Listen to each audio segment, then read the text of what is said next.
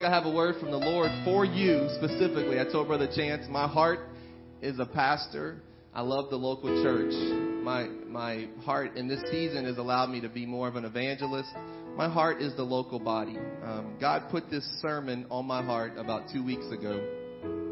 I haven't preached it anywhere, so if it flops, that's my fault. Um, but I believe the word will go forth and will accomplish its purpose because that's what the scripture tells us. But I feel this word is for this church. Their singing confirmed it to me because they sung along the lines of what God has laid on my heart. And so again, thank you for being here. You can be seated. Um, I love my kids. I love my family. And um, I have a question for you. What is, um, we're going to talk and then we're going to preach and we're going to wrap it all up and come to the altar and see what God wants to do. What is a refuge? Anybody, you know, we hear a lot about refugees, but what is a refuge? Does anybody can think about a place, a safe place? It, it's a condition, according to Webster's dictionary. It's a condition of being safe or sheltered from pursuit, from danger, or from trouble. In May, uh, May something of 1993, I was in college, and um, actually I was in high school and I am from New Orleans originally. I'm from Breaux Bridge, Lafayette, Louisiana. That's where I was born. I spent the majority of my life um, in the New Orleans metro area. My wife, her family's from New Orleans. They own a restaurant, a traditional 40 year old shrimp po' boy plates. Oh, it's so good. Whew. Anyway, they've owned that. So they're from New Orleans, and, and we're all you know raised there and live majority of our lives. And one thing about New Orleans is, if you know, it's below sea level, right? It's a brilliant idea to put people there. Um, in May 93, I was uh, at my house, and it just a rainstorm came. They call it a hundred year rainstorm. And because the neighborhood I lived in, the community I lived in, was actually a swamp, they had filled in parts of it and put homes on it. And uh, it began to flood and I, I was in my home, Brother Chance, and I was stepping on carpet. This it rained all afternoon and all through the night. And I would step on carpet and I would feel it squish a little bit. And then we would stand by the front door, and as, as that water would rush around, it would hit the door, and you would see that swamp mud kind of come through the middle of the door. And this began to just rain and rain and rain and rain. And and eventually that little squishing in the carpet turned into me, not exaggerating, pushing the carpet down as I walked as it floated in the house. Water up to almost my knee uh, got into our home, and we couldn't get out because we live in a swamp. So there's you couldn't drive your car out. Uh, you needed to be rescued. So I'd forgot my dog outside, which is brilliant, right? And so my dog was outside dog paddling, and so I pulled him in and realized he now smelt like a wet dog. So I brought him into my room to sleep, right?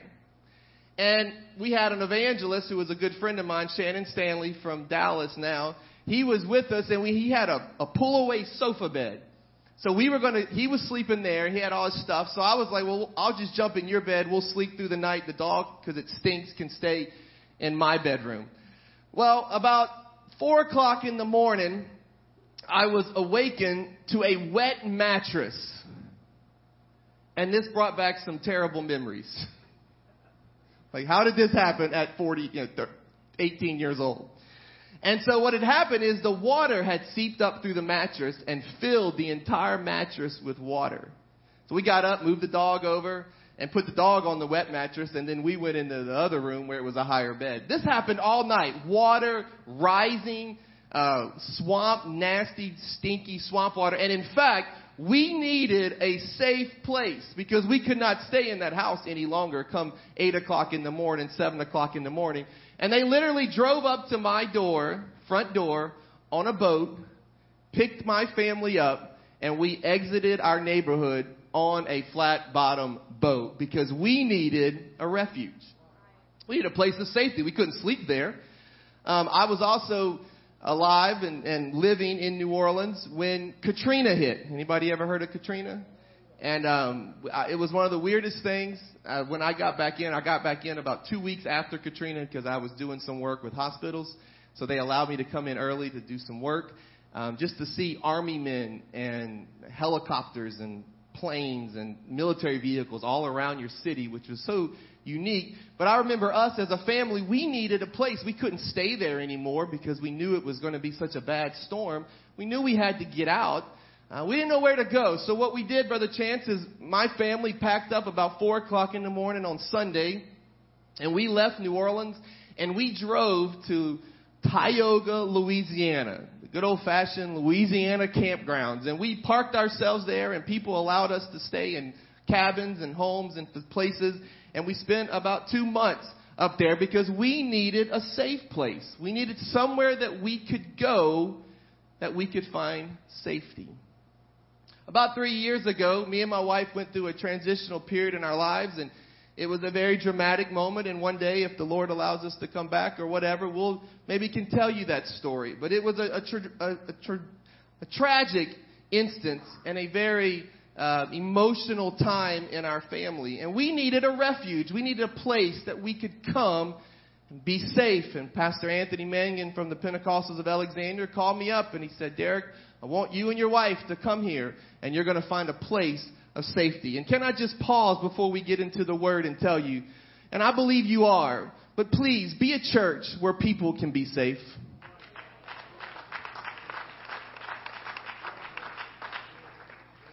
We struggle in this in the apostolic world. Everybody, look at your neighbor and say everybody is broken. Everybody is hurting. Everybody has trials.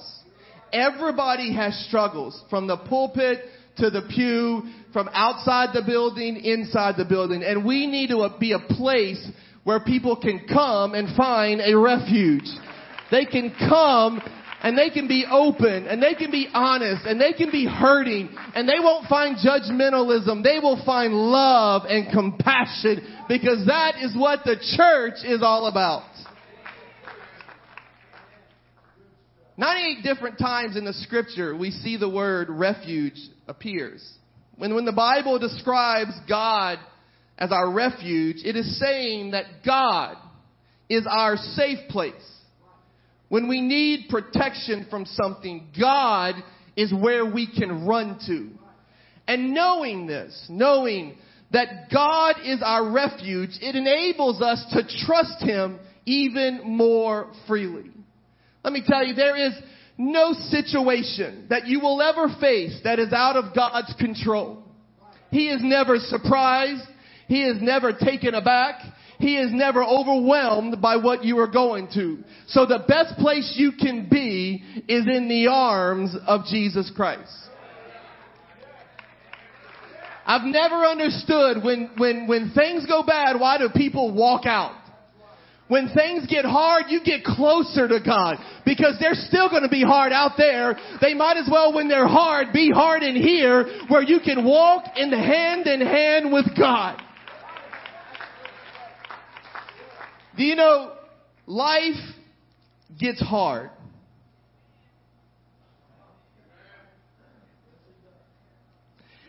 The Bible says it rains on the just and the unjust. The Bible says the storm, the storm comes against those that have built their house on the rock and those that have built their house on the sand. The storm still comes. The Bible says in Isaiah that no weapon formed against you shall prosper, right? But it doesn't say that a weapon won't be formed, it just won't prosper. And if you've ever expected to go through life without any difficulties, then you have come in, when you, once you get into church, everything's going to be easy and you're going to skip through the valleys and just sing songs and it's all going to be great and pretty. Then you're going to be sadly mistaken by the reality of life. Trials and tribulations are a part of life. You can look at the book of Psalms and you'll see it.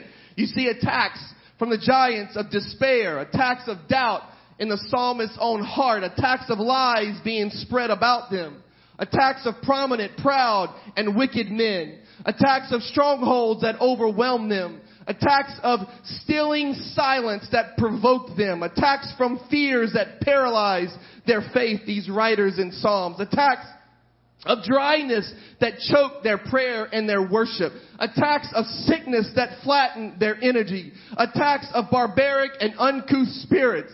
It's just part of life. Life can be hard.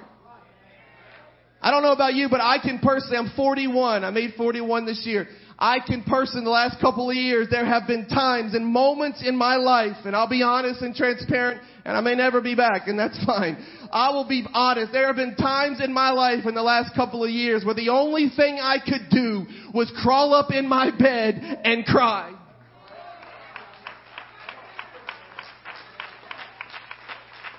There was so much shame and so much hurt and so much pain because the reality is we all are broken. We all hurt. We all fall.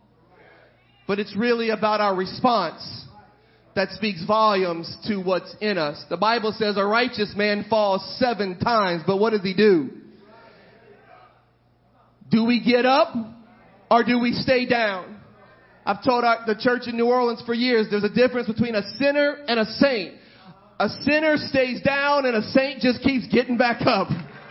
Do we stay bitter or do we get better? Do we stay angry or do we choose life? Do we post that or do we pray about that? As life gets hard, the human nature and the human tendency is to what? Run and hide. So, my background is in technology. And um, do y'all remember anything called Y2K? All right. Probably one of the biggest scams in, in North American history. All right. And uh, um, it blessed me. I was hired by a technology company from the New Orleans area. Do y'all remember Hibernia? Was Hibernia up here? Now Capital One? Okay.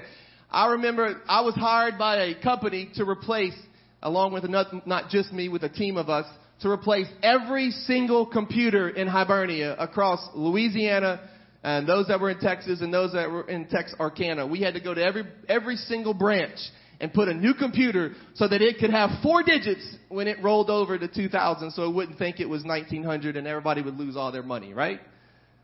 But do you remember a lot of what happened in Y2K? Everybody was, you know, people were selling everything and moving to the mountains. Y'all remember that? I mean, you didn't, obviously, because you're still here. Unless you recovered well. Good job.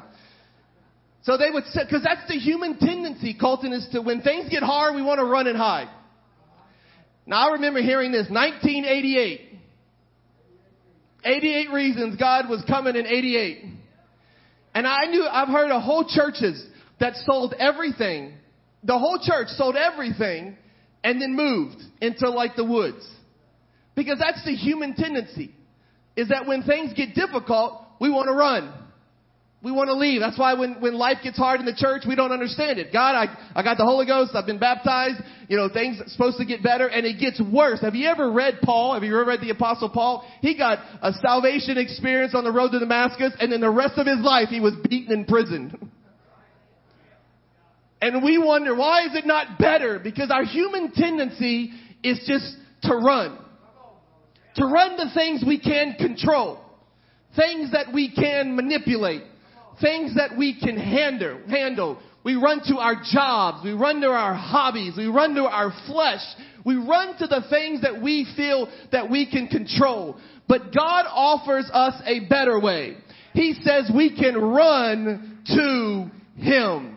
When tempted to flee the pressures of life, the scripture calls us to hide ourselves in God. Only God can offer true refuge from life's dangers and from the misery of the sin that comes against us regularly. I know the pain is real. If I could, I would tell, I, we could sit down. I told someone I'm going to write a book one day. May not be good, but I'll try it. But I know pain is real. I know. I know what it, I said, crawl up in a bed and the only thing you want to do is cry yourself to sleep. I know that pain is real. I know that sin is overwhelming. I know the situation that you are dealing with is filled with hurt and regret. But instead of running to our flesh And instead of running to what we can control, God stands here on this Sunday morning with nail scarred hands and he says, as he said in Matthew 11 and 28, come unto me all you that labor and are heavy laden and I will give you rest. He says, come all. Not just some of you, not when you get it fixed up, not when you make it better. He says, come all that are hurting. Come all that are broken. Come all that need an answer. Come all.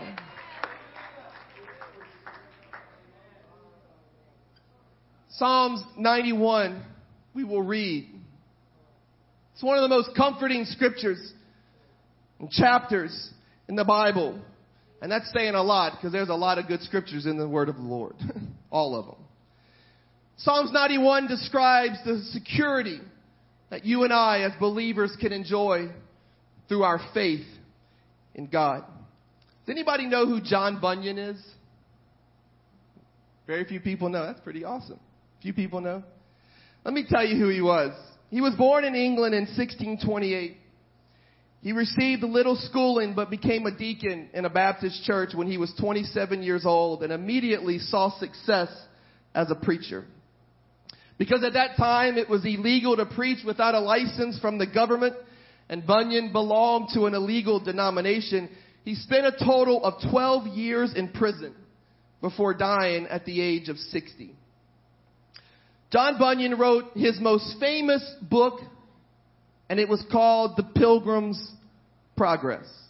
And he wrote it while in prison. And it's an allegory meant to illustrate the difficulties that we face as Christians. The Pilgrim's Progress, Brother Chance, it tells a story of a man named Christian. He is on his way to the celestial city, or what we would know as heaven. And in his travels, Christian and his companion, they are captured by a giant named Despair. And he locks them away in a castle called Doubting Castle. The story says the giant starves his prisoners and he beats them every day, trying to make Christian and Hopeful, who was his companion, commit suicide and give up on their journey. The story says that as they are being beaten and they are in this castle of despair, locked up in these chains, and this giant is, is hurting them and they've lost all hope and they're about to give up, the story says that Christian begins to realize and feel that something is in his pocket. He's overwhelmed by discouragement and doubt, and he's about to give up. And he feels that there is something in his pocket, and the story says there is a key in his pocket. And he feels this key in his pocket, and he reaches in, and he pulls this key out, and the story says that he looks at this key, and the key is called promise. And he takes that key and he puts it on the chains of doubt and despair and he unlocks those chains. And the story says they escaped the giant, they escaped the castle. And in this story, Bunyan is reminding us that though we may be in prison with doubt and fear and worry and discouragement, and the devil wants you to give up, you have a key called promise. Who can catch? I know life can get hard. Trust me, we can have those discussions at a later day. And I know hope can almost be lost, but we have a key called promise. And Psalms 91, it gives us some promises that we can use to unlock our circumstance and our situation. And that's what I want to share with you today before we go home. Number one is in Psalms 91, he, in verse 1. He who dwells, everybody say dwells, in the secret place of the Most High shall abide under the shadow of the Almighty. Look at verse 2. I will say of the Lord, He is my refuge and my fortress. There's a promise you have and it's called the promise of the presence of God. His presence changes everything. He that dwells in the secret place. At the simple mention of the name of Jesus, the Bible says every knee will bow and every tongue will confess. You don't have to have all the scriptures memorized. You don't have to know what's coming next. All you've got to know is Jesus. And when you mention Jesus at His presence, everything changes. When you dwell in Him, you can make it. Paul was changed at the presence of God. He went from Saul the persecutor to Paul the preacher. The woman with the issue of blood had tried everything. But when she got one moment with Jesus, it changed everything. The blind man yelled out, Jesus, thou son of David, have mercy on me. And his life was forever changed. The lame man at the pool, one moment with Jesus. The promise for you today in the chaos of this life is that one moment in his presence, miracles can happen here. One moment in his presence can change any situation, any circumstance, and any person. I want you to believe that because I feel that it's for you. One moment in His presence, miracles can happen here. You can be healed. You can be delivered. Your family can be put back together. Your kids can come back home. Nothing is too hard for my God. And today is your day.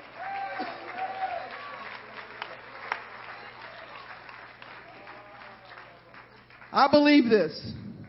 It's a chance if Israel was marching around, I'm not going to throw it at you. You have a key. You have a key. You have a key. One moment in his presence. If Israel would have stopped marching around the walls of Jericho, they would have never fell. And I'm sure somebody was marching. If you've ever watched Veggie Tales, they were making fun of them. None of y'all watch Veggie Tales? Few? Okay. And uh, I'm sure somebody was saying, you know, this is silly. Why don't we stop this? Why do we keep coming to church? Why do I keep asking God to pray? Why do I keep asking God for this? Why do I keep praying about this situation? It just doesn't seem to get any better. But your commitment to be here today, one more time, one more worship service, one more time to praise, one more request to God, one more chance to get into His presence. One more chance to boldly bring your petition before Him. This could be your day because you have a promise and that is the presence of God. The second promise is God's protection. Look at your neighbor and say protection. Psalms 91 and 2. 91 verse 2 and 3, sorry, says this. Surely Everybody say surely. Not maybe, not possibly, but surely. He will deliver you from the snares of the fowler. Not maybe. Let me tell you something. if the enemy could have destroyed you, he would have already done it. If he could have ruined your marriage, he would have already done it. If he could have hurt your kids, he would have already done it. If he could destroy this church, he would have already done it. But guess what? You're still here. Come on, you're still here. I'm losing my voice. Hold on. Why don't we worship God?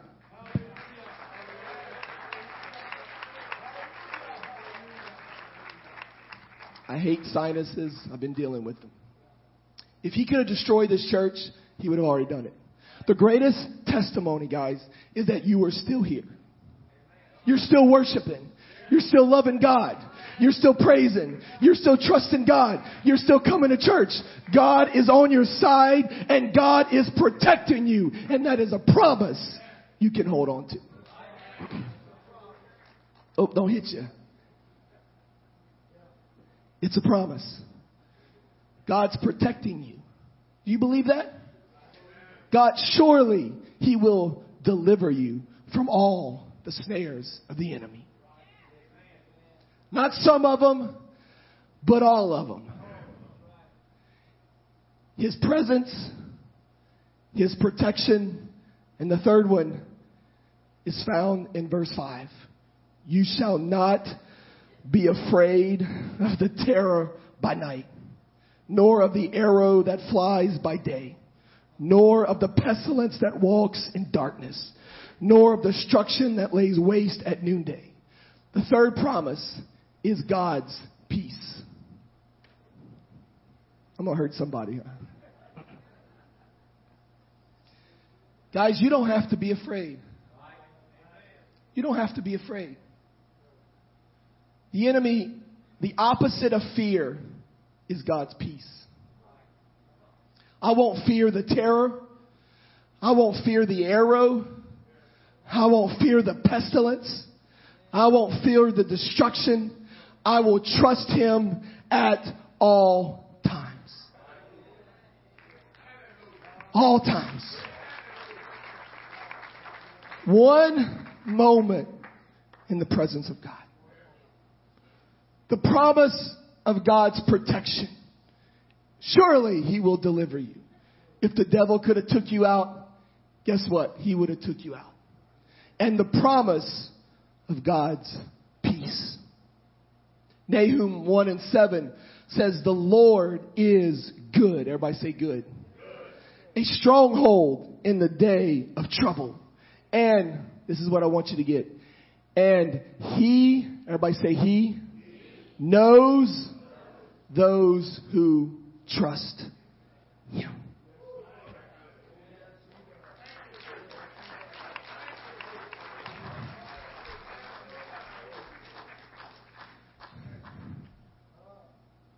He knows you.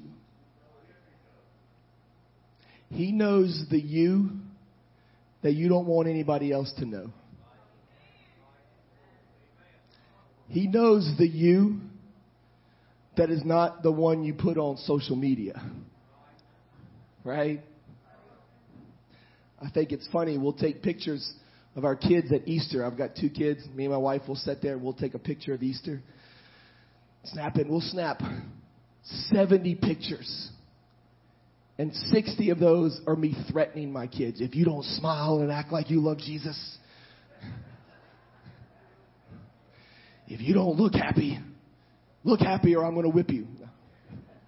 And now, now, and we'll get one picture and we'll put that one picture on Facebook. Look at our family. Happy Easter.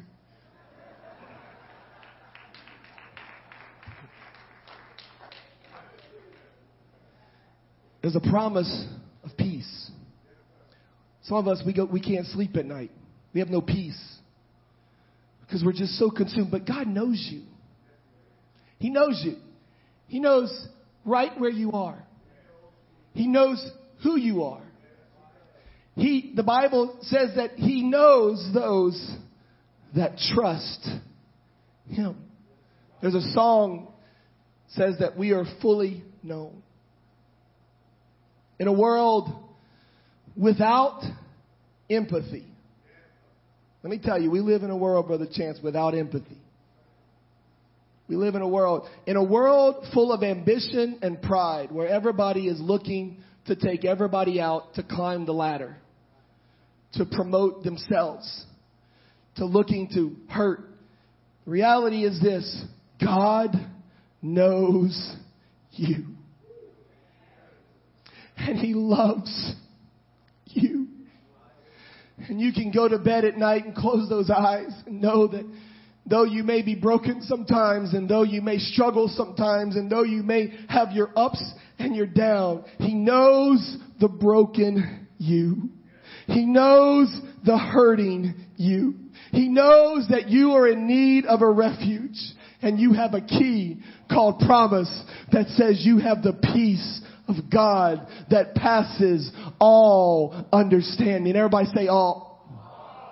When you can't understand it, God can give you peace.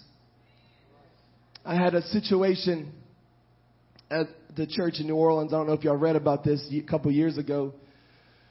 There was a manager of a Raising Cane's, and um, she was working, and this former employee was upset at the situation I guess they had let him go, and he robbed the store one day.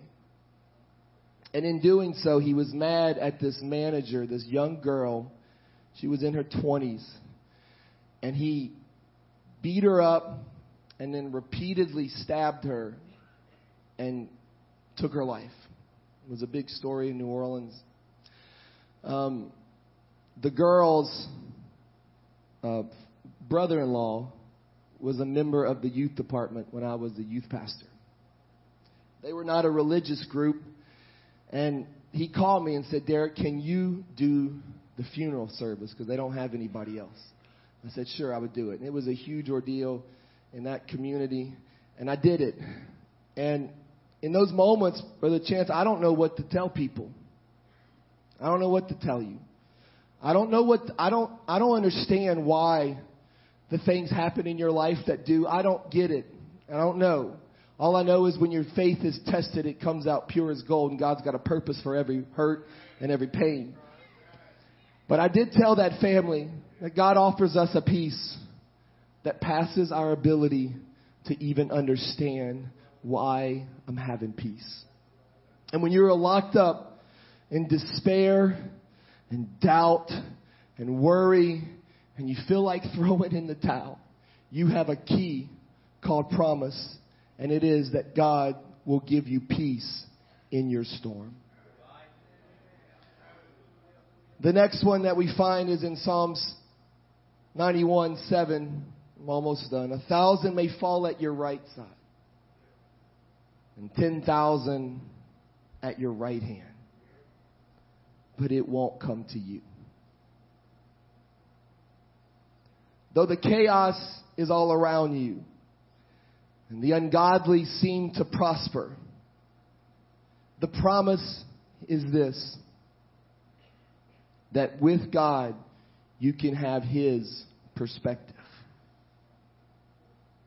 You can set your affections on things above. And know that when things around you are not working the way you anticipate them, the way you think they should, and when you have questions, you can say, God, I've got a promise. And that promise is you have offered me your perspective.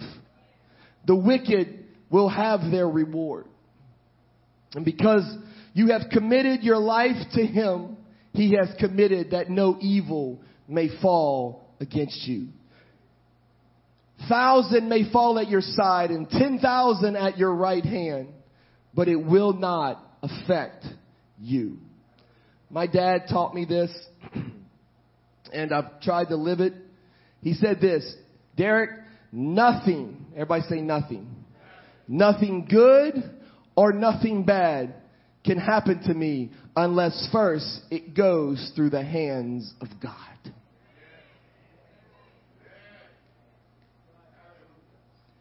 I know you see other people that have walked away from God and things look great.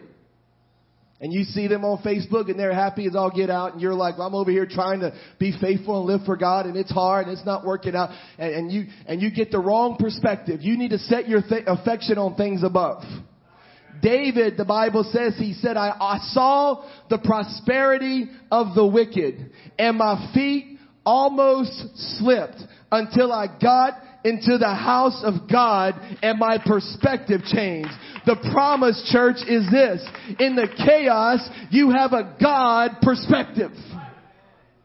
And this is it all things work together for the good of them that love the Lord. Even when you don't feel like it, even when it doesn't seem like it, you've got a key called promise, and that is God's working out things for good.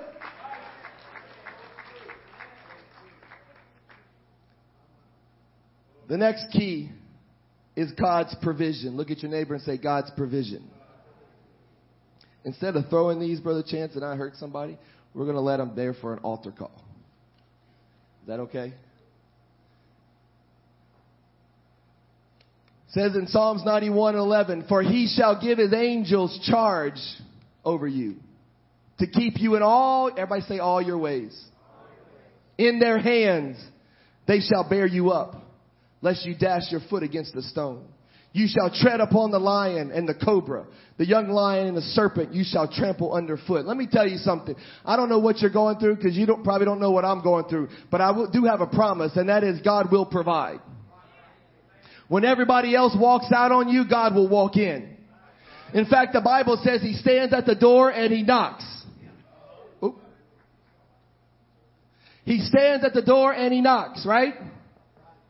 And if any man will open, right? He will come in. The reality is this, we don't need to clean the house. We don't need to make it look right. We just need to open the door. Many of us say, well, you know, God can't, can't take care of me because you don't know what I've been going through. You don't know how dirty my house is. You don't know how messed up my house is. The reality is this, God can handle your messed up house. He can handle your messed up life. He can handle your messed up circumstance. You just gotta open the door. He will provide forgiveness. He will provide healing. He will provide deliverance. He will provide peace. He will provide joy. He will provide understanding. He is the God who provides. Hey, all I gotta say is the devil doesn't want you to hear this sermon. I'm knocking over water. My voice is going out. The devil's trying to shut me up, but I'm going to keep preaching. My voice may crackle. It may not work the way I want. I may not feel like it's going over good, but devil, you better understand. I've come to tell this church on this Sunday morning, you've got a promise. You've got a refuge. You've got somebody that God says you may need him. He's ready. He's willing. He's able. Run to him.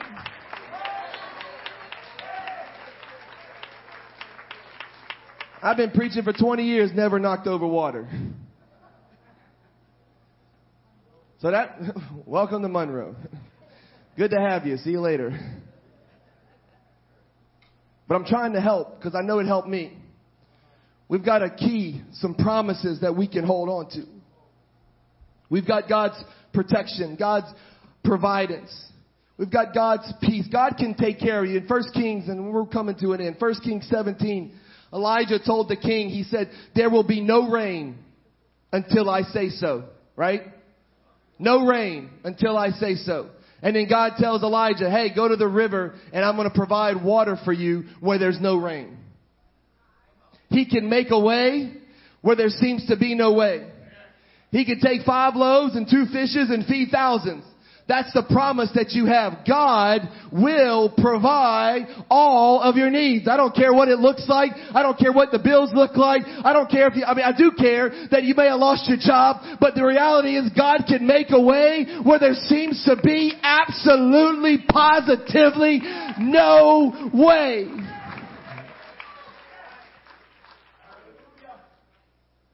The last thing is you have a promise and it's called God's power. Look at your neighbor and say power. Look at verse 14 and 91. Because, everybody say because. Because he has set his love upon me. No other reason. No other reason. Because he has set his love on me, I am blessed and I'm highly favored. This is God we're talking about. This isn't just somebody you read in a book. This is the Almighty King of Kings and the Lord of Lords.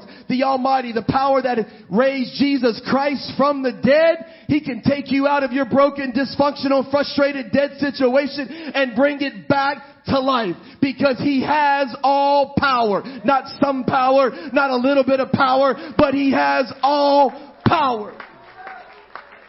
And because He has set His love on you, He can do anything He wants in you. He can make a way where there seems to be no way. I remember a couple years ago when our when when our world, our little world was shaken. And I remember laying down in those moments where I was in the bed crying trying to understand God's purpose and plan and future. And this is what God showed me. I came to this conclusion. God is real. Not because I was raised in church or because I live in the Bible Belt. Not, God's real. Let me tell you something. God is real.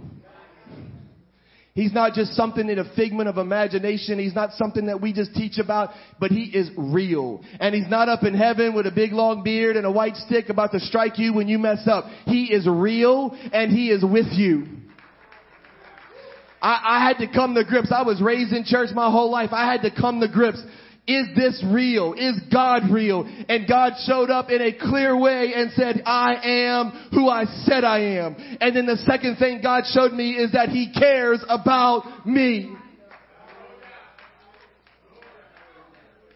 When nobody else cared about me, when nobody else thought it was worth continuing to fight for me, when everybody else may walk out, God said, I care about you.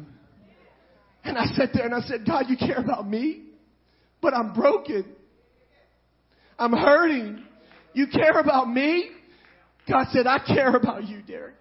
Derek Parker. I know the number of hair on your head. I know, I know why you're laying in that bed crying. I care about you. And I said, God, why? And he said, because I set my love on you. God cares about you. And the third thing God told me, He said, not only do I, not only am I, I am who I said I am, and not only do I care about you, He said this, that I am able to do anything. He can make a way as we all stand where there is absolutely no way. Used to be an old song we sung that my God is more than enough. He can supply all my needs.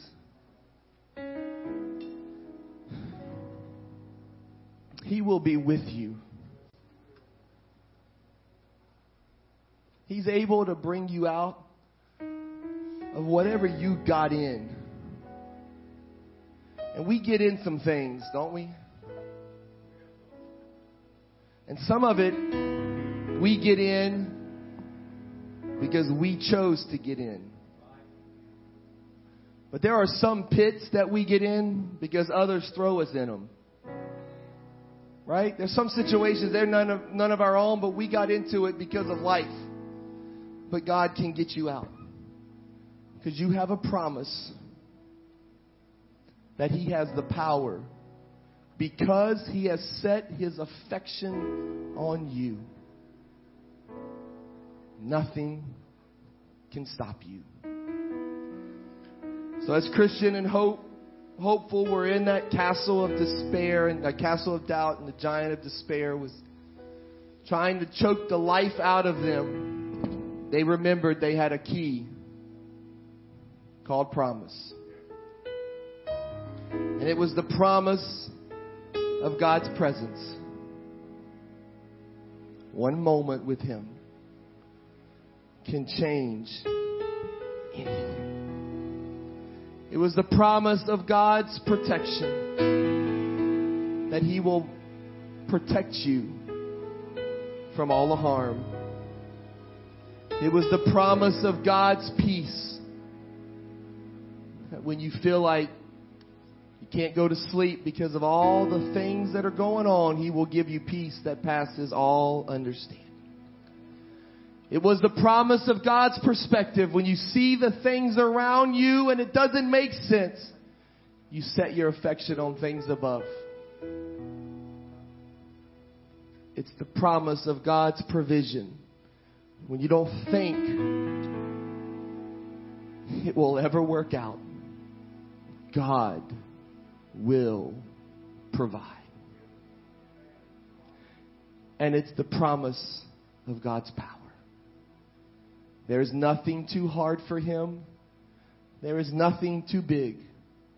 The Bible says He can reach to the uttermost and pull you out. In ancient Israel, as we close, there were six cities, the chance, and they were founded as cities of refuge.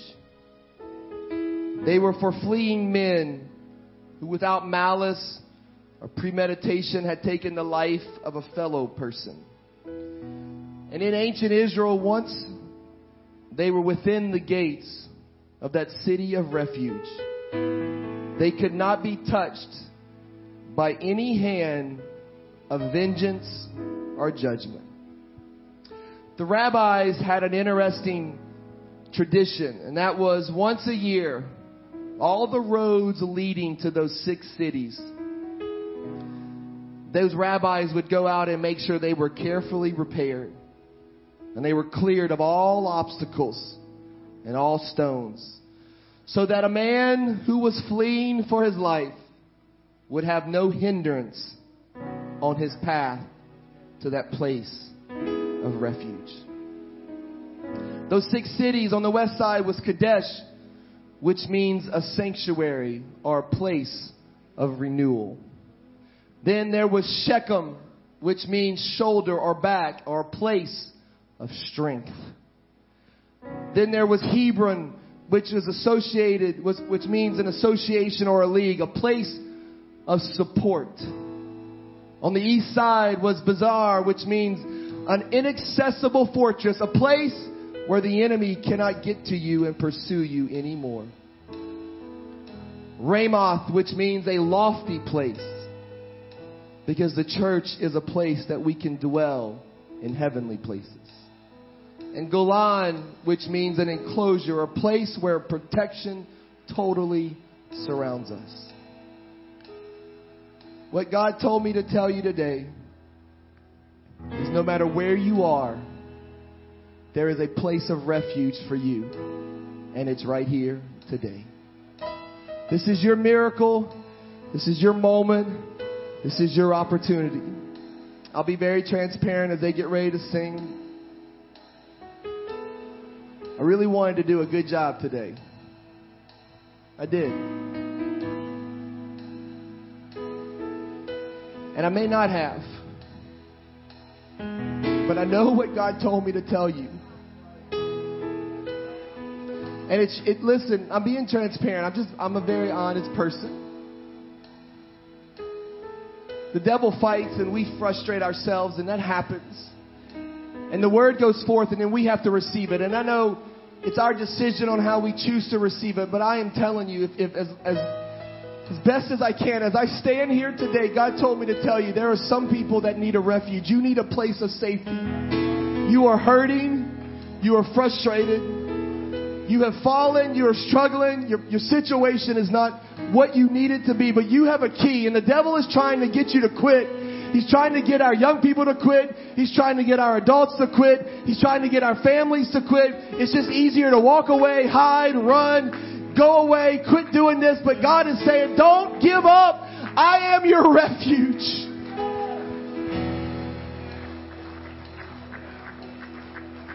So this may this may be our one moment together. And so I want to open these altars. I don't know how you do it, Brother Chance. I'm going to let you do.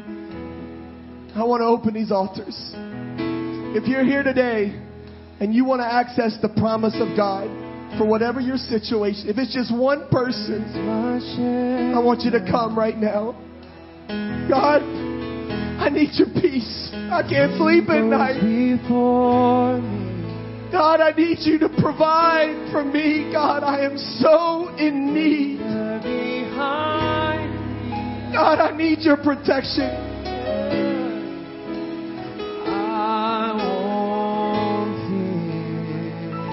I need your perspective, God. I just, I don't understand why it's happening to me. Why is my family going through this? Why did I lose my job? Why am I sick in my body? And despair and doubt and fear and worry. I won't The devil wants to lock your praise up. He wants to lock your worship up. He wants to lock up your life.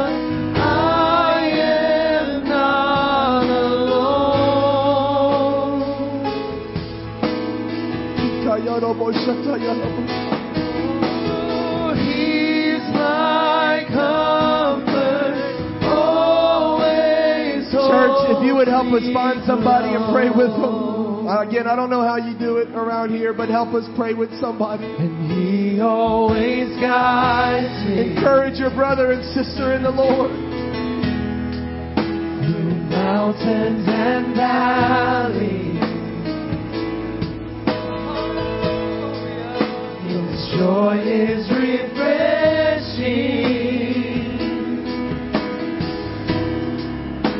restores